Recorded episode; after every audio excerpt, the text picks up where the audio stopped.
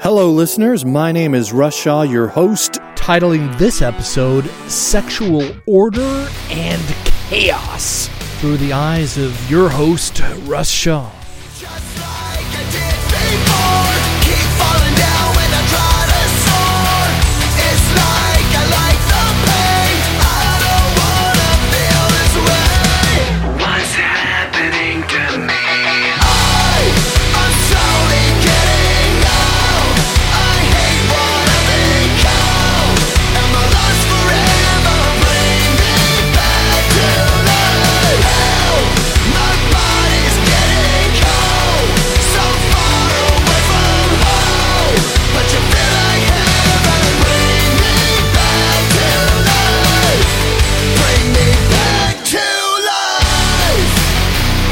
This is season seven, episode number two. and hiding this feeling, running and fighting for freedom. Crying and hiding this feeling, running and fighting for freedom. Crying and hiding this feeling, running and fighting for freedom. Crying and hiding this feeling, running and fighting for freedom. AS, I, I, I, attitude or attitudes of sexual integrity, integrity, integrity, teg- AS, I, you're, you're listening to, to.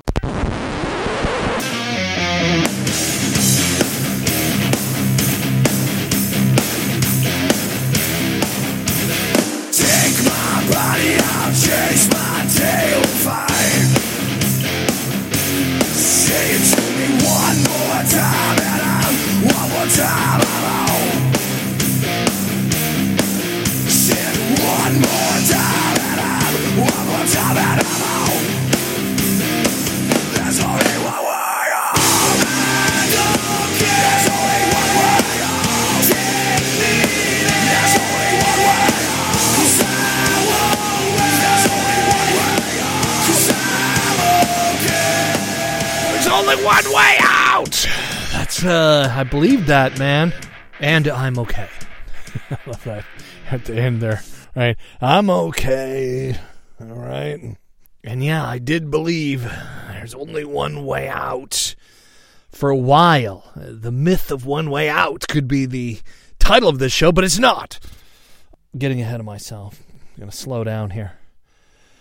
Florence Black. It's the name of that band. And you can find uh, all the bumper music I play on this here podcast. And while this show is not on Spotify, the playlist is on uh, the ASI Podcast Bumps playlist on Spotify. That's right. You just search ASI Podcast Bumps in the Spotify app and you'll find it there. Um, ASI247.org is the website for this here podcast. It has no sponsor. No sponsor anymore. there was a the unsaid company was sponsoring the show and they they cut all ties and they wouldn't tell me why, which is interesting. But I pulled it off of the main website there. Um, I didn't have time to pull it off the other ones, the old classic ASI website, which is linked through the main website. That website goes all the way back to 2005, man, before Facebook was a thing. Yeah, it's uh, this is a piece of internet history you're listening to right here. Speaking of history, uh, telling my story some on this show and talking about hopefully maybe I can influence you to think about your own sexual past, your own sexual history, because a lot of where we are and how we think about sex and what arouses us and what we do with that arousal, what those feelings create in our body and how we respond.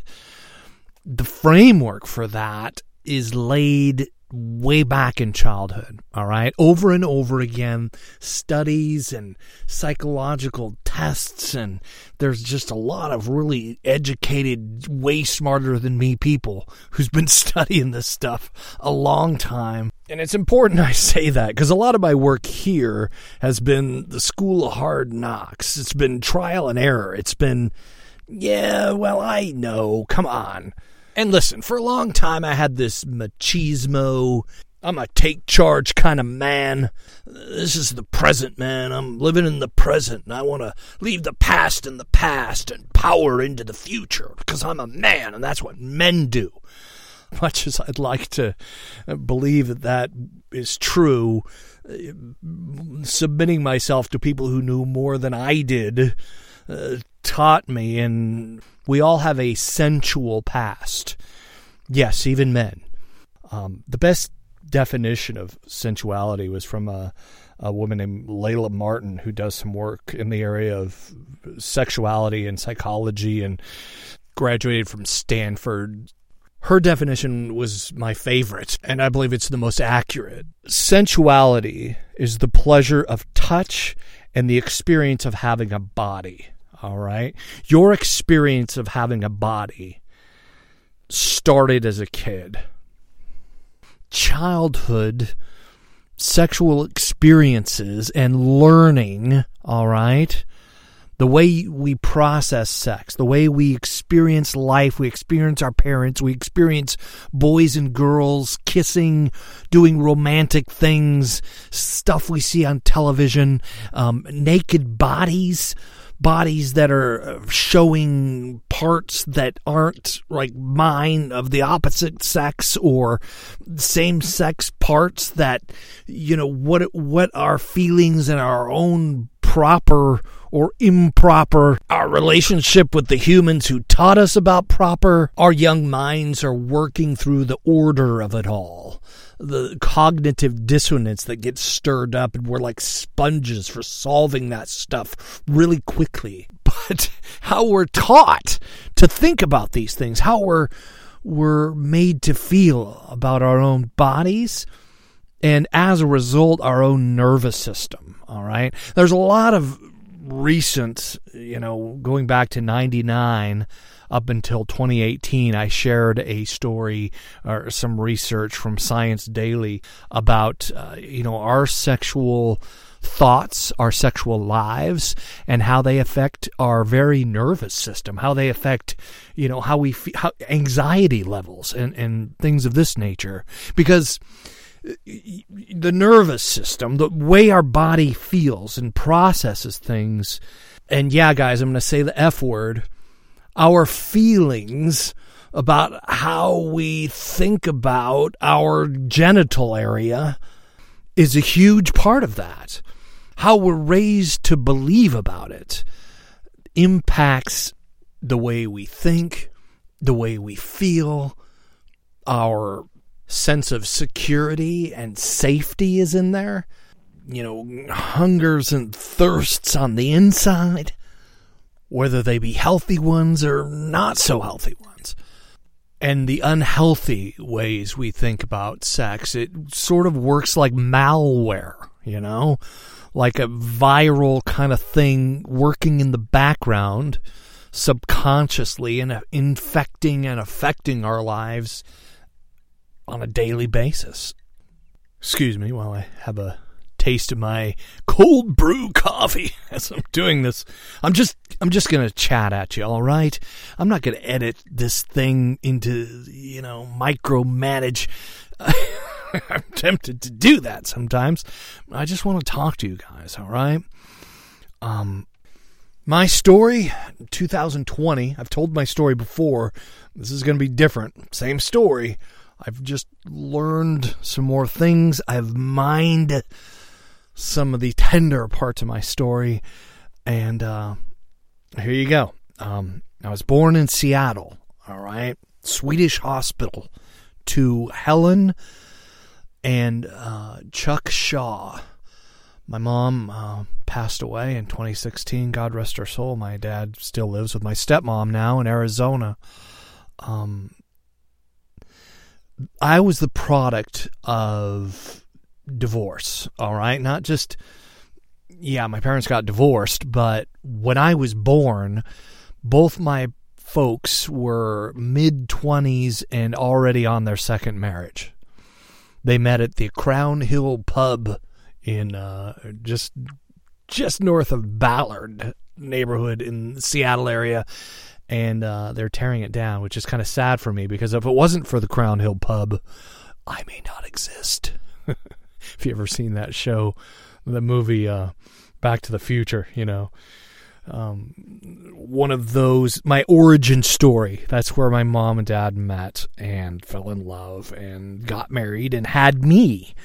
Um, right here in the Seattle metro area where I still live. I was named Charles Russell Shaw, and I go by my middle name because when I was a tot, I had red hair. I was sort of a DNA milkshake of sorts, you know.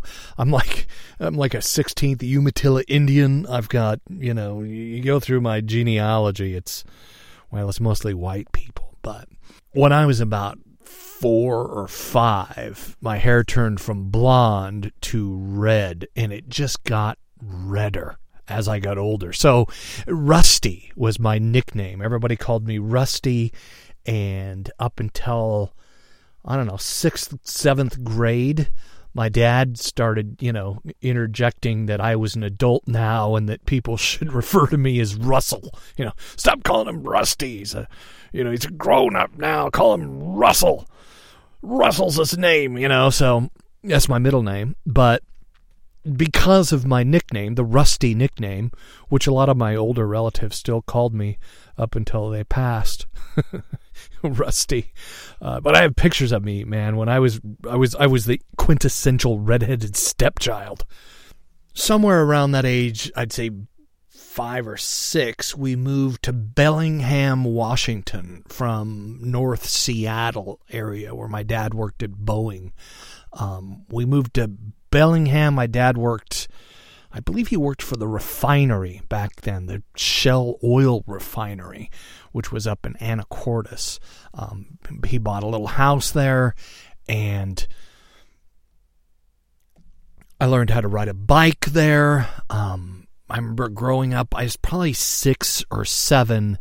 The neighbors were all girls, um, three girls, one of them about my age, and she was curious. You know, she was a very curious girl. so, talking about my sexual history here. Um, and she, we did the kind of, you know, you show me yours, I'll show you mine kind of thing, right? Um, my dad also, in his garage, had uh, a collection of Playboy magazines many Playboy magazines, stacks of them. And we, as curious kids about six years old, would go through these. And it's funny how, you know, you'd think kids that age aren't sexual yet or curious about sex, but was it the pornography? I, I don't know. That got us curious about it.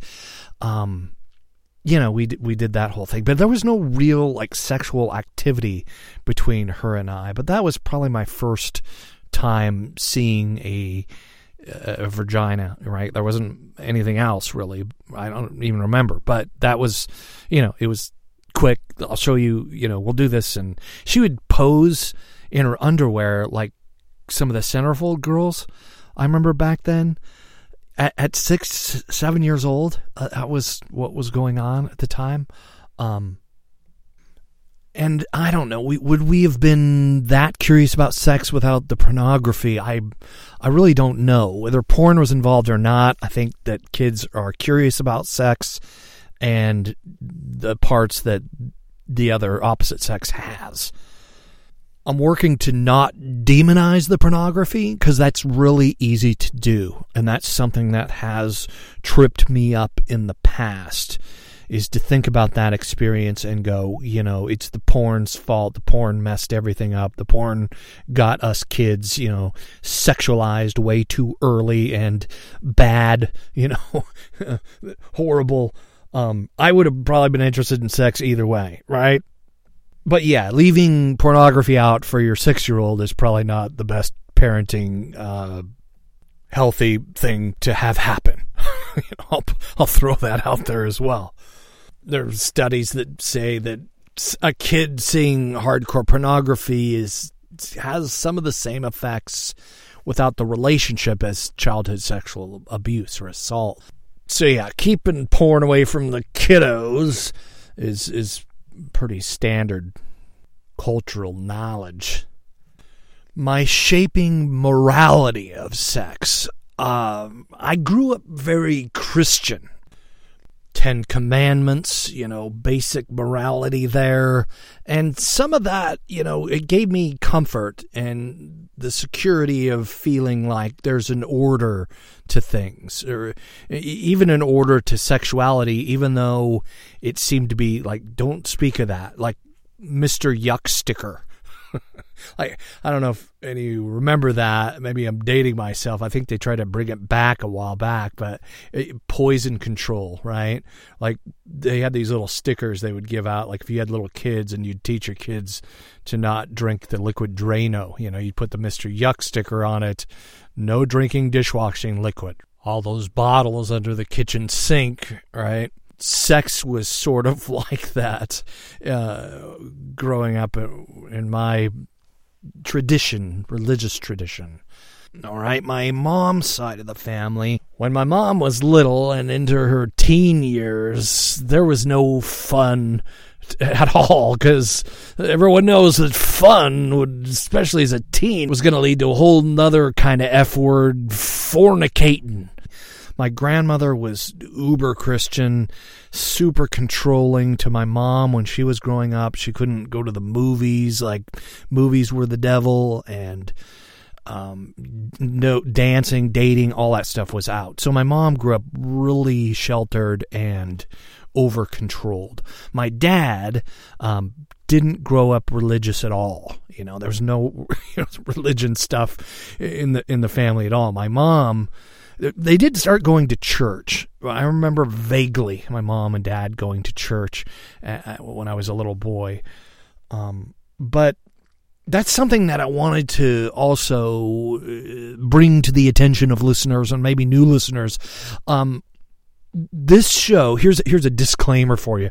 This show is going to include God stuff and swear words. All right. Um, let me address the first one God stuff. I would be considered a Christian. All right.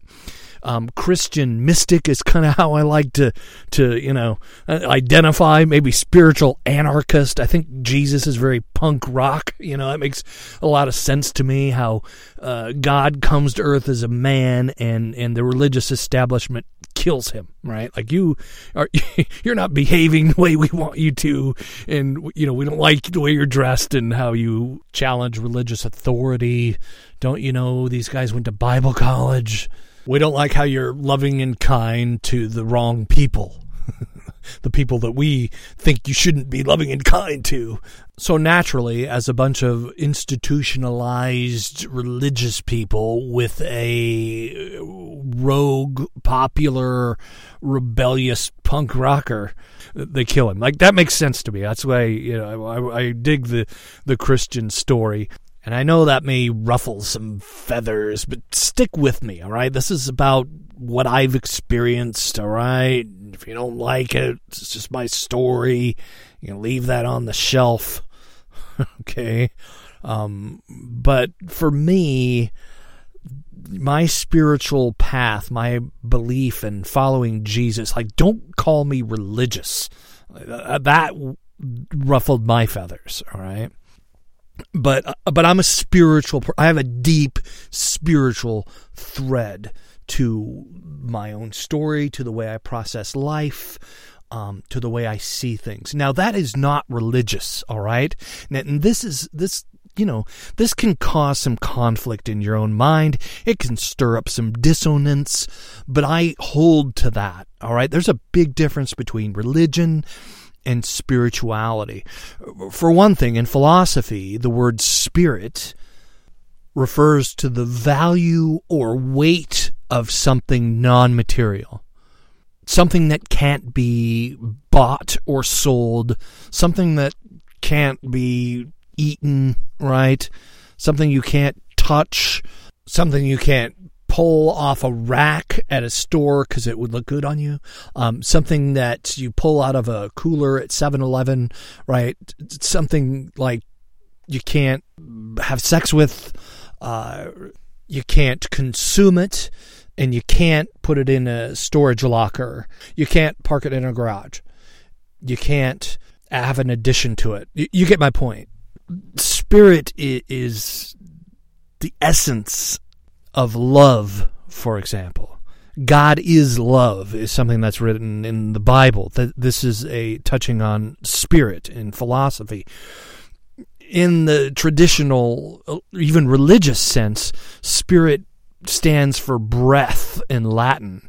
This is uh, giving life. Anything with life has spirit to it. Once the life is crushed out and the spirit goes away, it's considered dead. In horror films and books and graphic novels, the zombie, right, metaphor is is a great one for this, you know. Zombies are tenacious. They know what they want, right? They have a goal and they're going for it. All right? Full speed ahead. I'm going to get that. But they're not alive. They're dead. Walking dead things with ambition. They have no spirit, no soul, right? soul. There's another word that can trigger those who are sensitive to religion. I'm working to be mindful of the language here because I think a lot of folks who have issues, like there's, you know, the non religious, like, I don't want a religious approach to this thing. Neither do I, all right? I do not take a religious stand. I've been harmed by religion, and that's where I'm getting into in this part of my story. But I wanted to explain that because I think that's really important. Man, if you have issues with Christians or religious people, so do I. All right, there's a thing called spiritual abuse. I heard in the next DSM, the manual that psychologists use to diagnose and treat, you know, different psychological disorders. They're going to have one in there for spiritual abuse because it causes all sorts of uh, trauma in people.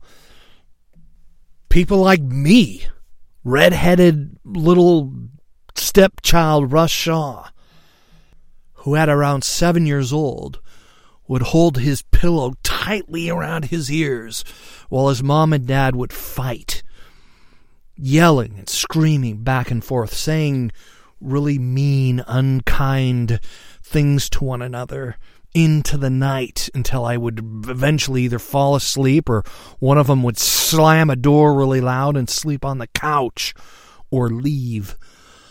My understanding of love, which is spiritual, my understanding of the religious mom and dad love each other. I might have been young, but I saw marriages on TV and I'd been to a few weddings as a kid and I realized that going in front of a pastor or priest and religious professional or authority and saying, until death do us part, the order that should have been was chaos as I laid there, tears so soaked into my pillow it was getting damp to lay on this one way religious order started to break down in front of my eyes. And I experienced that feeling and praying and praying and praying, God, please make it stop. And it continued.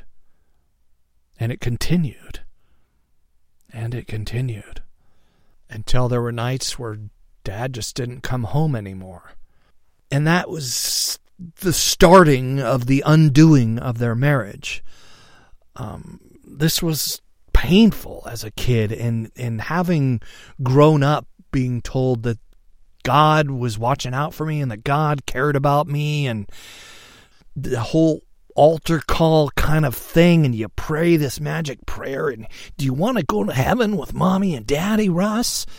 yeah, I do. So, no, I want to go to the hot place with the demons and the sulfur, you know, and the ashes. And no, I don't want. I want to go to where mom and dad. I don't know why this is.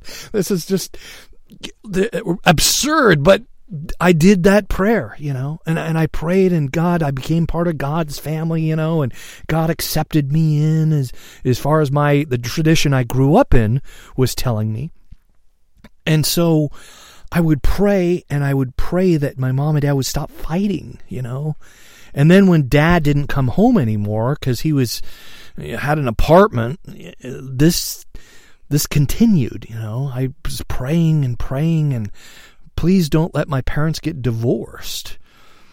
praying to God, and this tore me up as a kid. It, it, it threatened my whole identity. It threatened my idea of security, of mom and dad love each other, and mom and dad love me. All those thoughts and all those feelings colliding. Did I break the order? Did I cause the chaos? Was it something that I did? And I remember as that little red-headed boy feeling all of this coming apart and disconnectedness. The alone feeling started to set in, and I got so incredibly angry inside. As as a little kid, man. I just wanted things to go back to the way they were, that, I would be safe and okay, and they weren't. And somebody had to be to blame for this icy feeling. I was incredibly mad and feeling so alone. I close my eyes when it gets too sad. I think thoughts that I know are bad. Close my eyes and I count to ten. Hope it's over when I open them. I want the things that I had before, like a Star Wars poster on my bedroom door. I wish I could count to ten. Make everything be wonderful again. Hold my mom and I hold my dad. We'll figure out why they get so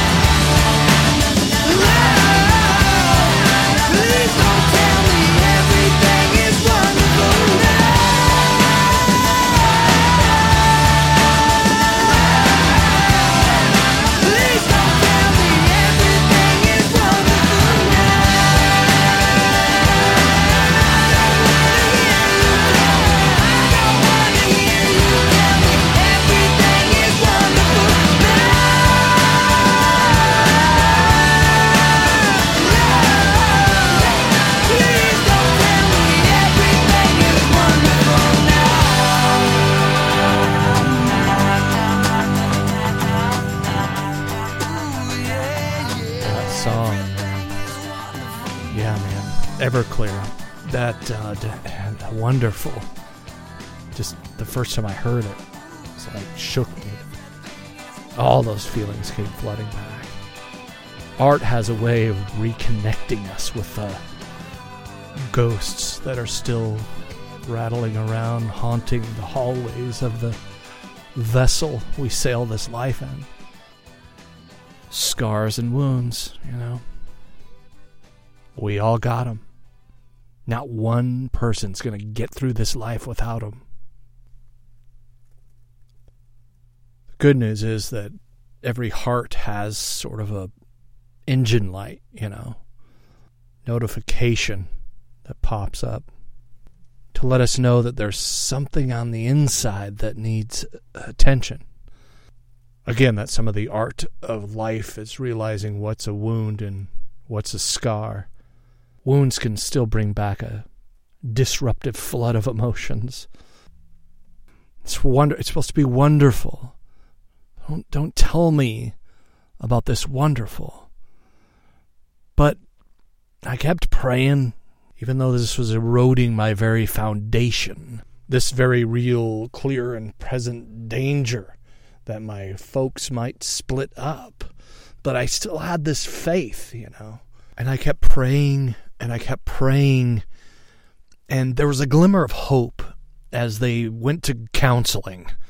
I remember my grandmother would come over and my aunt and pretty soon mom and dad started doing i don't remember totally but there, it seemed like there was a, a counselor involved and they were doing date nights and they were trying to rekindle things and make some time for each other and yeah over time they still got divorced anyway and i wanted to address some of that divorce shaming and some of you who have been through divorce or possibly may go through one and you have kids involved and it's painful and that pain for some of us can go inward. I get the feelings of self flatulating guilt because I've ruminated in it myself. We tend to rip and tear and be critical of our own heart. Reminds me of that song, The Trial, on the uh, Pink Floyd The Wall album where Worm Your Honor comes in. And if you're like me, it start to over judge yourself and your own actions, your own motivations. There's no question that content like this can have you caught red handed showing feelings, right? Feelings of an almost human nature. That's uh, lyrics from The Trial. So I want you to realize I've been there too, and it's not my heart or my goal to have you feeling guilty about a, a, separation or a divorce that you may be involved in as you're listening to this. I just want you to be mindful that when it comes to safety, intimacy, sexuality, that this is my origin story, all right? And you, you talk about sexual order and chaos. I mean, a divorce tends to rip at you, the individual going through it. The the conflict, whatever it is that's causing the separation. Blame the cheater. Blame the cheater. That tends to be how it works out. And that is, you know, on the surface, the law, right? The sin, whatever, the adultery, eh, that's grounds for divorce. And that's where, in legal terms, there's all black and white. There's no subjective understanding. When I see an affair, I hear, you know, there's a tumor in there somewhere it's much like a symptom of a deeper issue. You know, anyone who has an affair, a lot of times there's something going on in the marriage where they're not able to communicate. And it could be like myself, there's something going on in me where I didn't feel safe to communicate. Not just myself, it had to do with the way we evolved in our communication if that makes sense. And when my bomb went off and all of my secrets were exposed in the light, divorce very much was on the table. And while we worked things out, I've also seen how in the lives of other couples, how the heat from that bomb going off just tended to boil all that dysfunction and bring it to the surface. And for a lot of people, not for everyone, but for a lot of folks, everything's been so black and white for so long that hearts can grow cold and then somebody's to blame for the tumor. And when that becomes legal, you know, lawyers get involved, there's family court, law, the subjective raw nerve endings of I get it. Sometimes divorce really is the best option. The last thing that you want to do is stay in some kind of abusive relationship, especially if there's kids involved. It's kind of like relational Chernobyl, where you're keeping them in the toxic radiation of acceptance towards a relational and social normality where they just grow up thinking and feeling that this is how relationships are.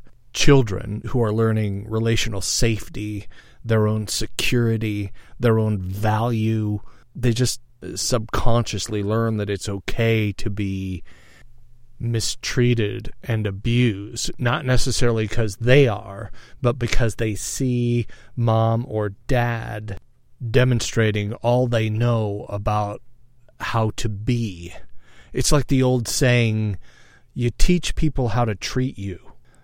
And if you have kids, you're demonstrating for them by example of how they feel they ought to be treated but I, I would pray that you would do the best you know, like my folks trying to, you know, get a counselor. When one blows up one's marriage, there's an opportunity for healing. When someone finally says enough to a mistreatment or a disconnection, when the norms of the relationship currently are no longer acceptable, that they come to a death point. Yeah, again, there's an opportunity to heal, but there's also the reason we tend to tolerate these relationships and situations uh, fear. And right because it's risky. And that's why i believe with a lot of sexual dysfunction and people that just they want to get caught at some point that's where psychologists say intimacy disorder, right? Because for a lot of us, it's not just about lies and secrets, it's affecting our nervous system, our very emotional state day to day. And because those ruts of dysfunction have grown so deeply over time, we become so afraid to talk, have a conflict relationally. It comes out as it's sexually compulsive behavior. Either it gets exposed or you confess it because something must break this toxic, abusive social norm that's grown over the years. For example, there's a cold religious way of relating to one another that was very prevalent in the tradition that I grew up in. Till death do us part, no matter what and it's still the most popular worldview or zeitgeist of religious Christian culture, at least in my country today, is that divorce is never an option. Divorce is sin. And sin can be defined as anything that's against human flourishing or life See, when one person, like an addict, is clinging their hands tightly around this controlling attitude or abusive uh, way of relating to the other. A good example of this is domestic violence, where the husband is saying he's sorry and he'll have tears even and really say, I'm not going to do this anymore, but make no effort to get counseling to get any mental health help enabling that is also sin. And staying in that relationship is idolatry. See, when when someone decides they're not gonna uh, work at it, then eh, you know things can be over. There is an energy to tearing down, and there's also an energy to rebuilding and reconstructing. And the truth is, there's not a lot of certainty around this stuff. There's leaps of faith that are taken in the direction of hope and connection because there is no magic when it comes to things working out and staying together. I think in, in um, the culture that I grew up in, the religious culture I grew up in, you you had to be faithful enough and you must be obedient enough and then you'd have the magic that would keep this thing together. And if you didn't if it started breaking apart and you saw the cracks then you must be out right? There was in God's favor and then there was out of God's favor. There's only one way out of the bad or the sin you know and, and, and to make you okay and listen, that idea isn't just a Christian thing, okay? That's very prevalent in Western culture. Love is deep, all right? It, there's layers to this stuff. Love isn't just simply an emotion. Most people think of love as affection. Love isn't, isn't just affection. Love is why we have affection to begin with. There's no room for love in performance relational love, the kind of romantic or love for a family member or child love. If you marry someone, if you're in a relationship with someone, they will eventually disappoint you. All right? For example, they won't perform to all of your standards. Getting into that spirit part, right? and this culturally dominant idea of performance, like probably birthed out of Judeo-Christian culture that you you got to perform, you got to do it, you got to get on the treadmill and it's all up to you. And all that judgment towards the ones that aren't performing comes back to roost on ourselves emotionally. And if you were the man enough or if you were the woman enough, this wouldn't be breaking down on you. And, and I'm sorry to bring you the news that it just, things just come apart, and there's not a whole lot of uh, rhyme or reason to it. The tragedy, the comedy, it it just is. It's the chaos. If there's any order that we can control. It's how we react to the chaos. Not looking for someone to blame, not hating on ourselves because we're not obedient enough, because we didn't figure out God's plan. Not feeling as if we're abandoned and thrust into the, the alone. And putting order into the chaos is not necessarily performance. But there are things that we do that stir affections, stir our own affections, stir the affections of those we love around us. Living life like there's no ticket to punch, so we can trip the order in our direction machine to give us favor today. And for my brothers and sisters in faith out there um, how is this not works? Right? Feeling all this guilt and condemnation come heaping down on you, losing Christian relationships. You know, I, I lost friends in church over this. Um, and we stayed married. But the, again, the question: How is it not works?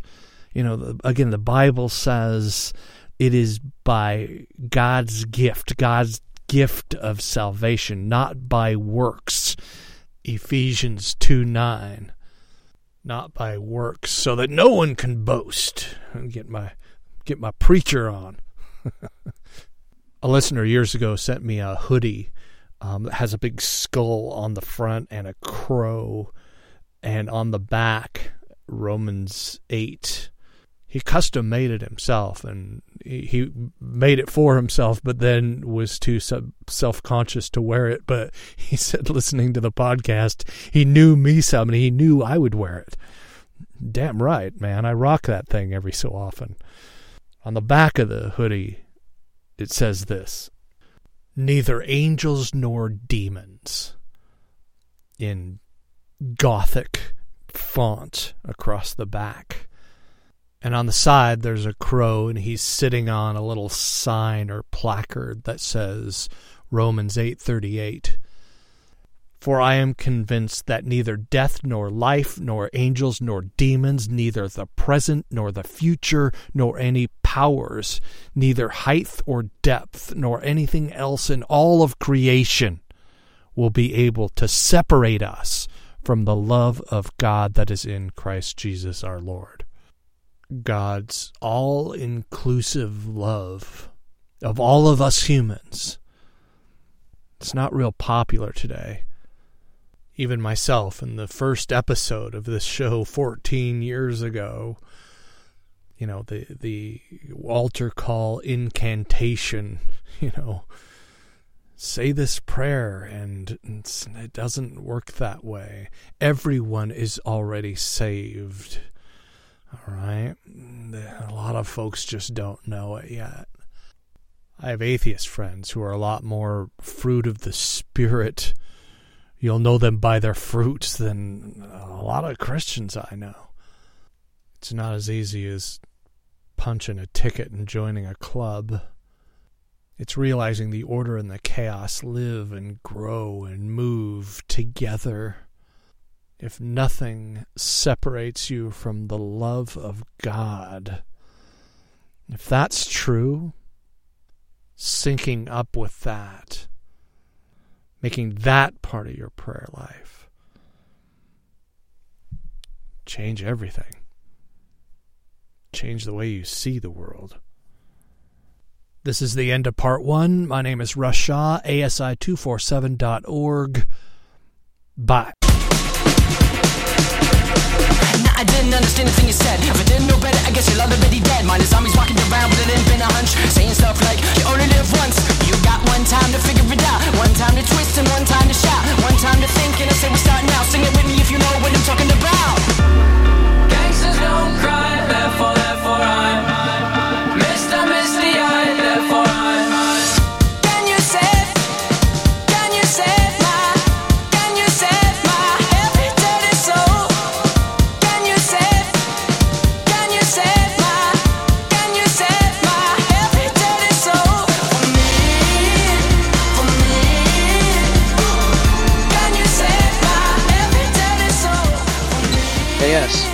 or Attitudes of Sexual Integrity, is a listener supported podcast.